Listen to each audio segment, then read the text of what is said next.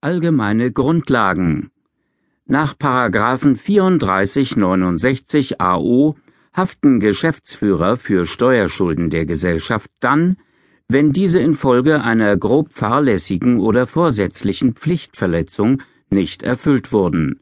Zu diesen Pflichten gehören beispielsweise die Führung der Bücher, die Abgabe der Steuererklärung und die Entrichtung der Steuern. Voraussetzung für eine Haftung ist, dass die Pflichtverletzung für den Steuerausfall ursächlich war. Beispiel keine Ursächlichkeit und damit keine Steuerhaftung der Geschäftsführer, wenn die GmbH zum Zeitpunkt der Fälligkeit der Steuern bereits zahlungsunfähig war.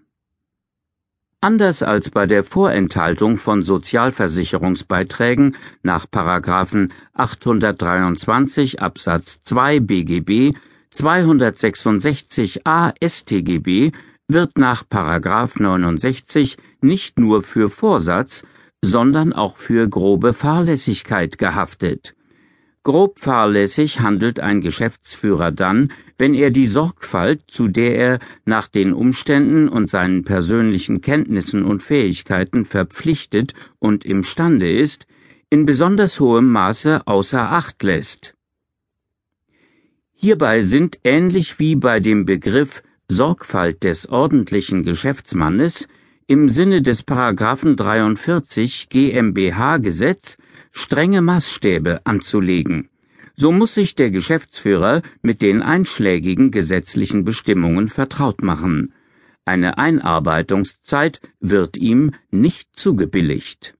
Beispiel Fall Bremer Vulkan Nimmt der Geschäftsführer eines am Cash-Management eines Konzerns beteiligten Unternehmens die ihm obliegenden Überwachungspflichten nicht wahr, so haftet er wegen grober Fahrlässigkeit, selbst wenn ihm die Ausübung der Kontrolle gar nicht möglich war.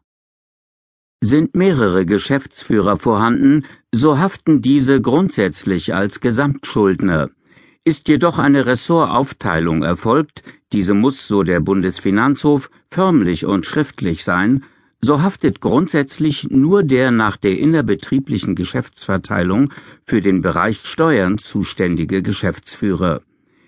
Die Mitgeschäftsführer kann aber eine Mitverantwortlichkeit treffen, wenn sie den für den Bereich Steuern zuständigen Geschäftsführer nicht ausreichend überprüft haben.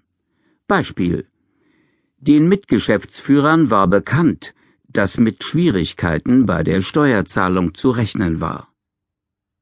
Hat sich ein Geschäftsführer dagegen bei den Steueranmeldungen und Steuererklärungen eines zuverlässigen Steuerberaters bedient, so entfällt grundsätzlich die Haftung des Geschäftsführers, vorausgesetzt, er hatte keinen Anlass, die Richtigkeit der von seinem Steuerberater angefertigten Steuererklärungen zu überprüfen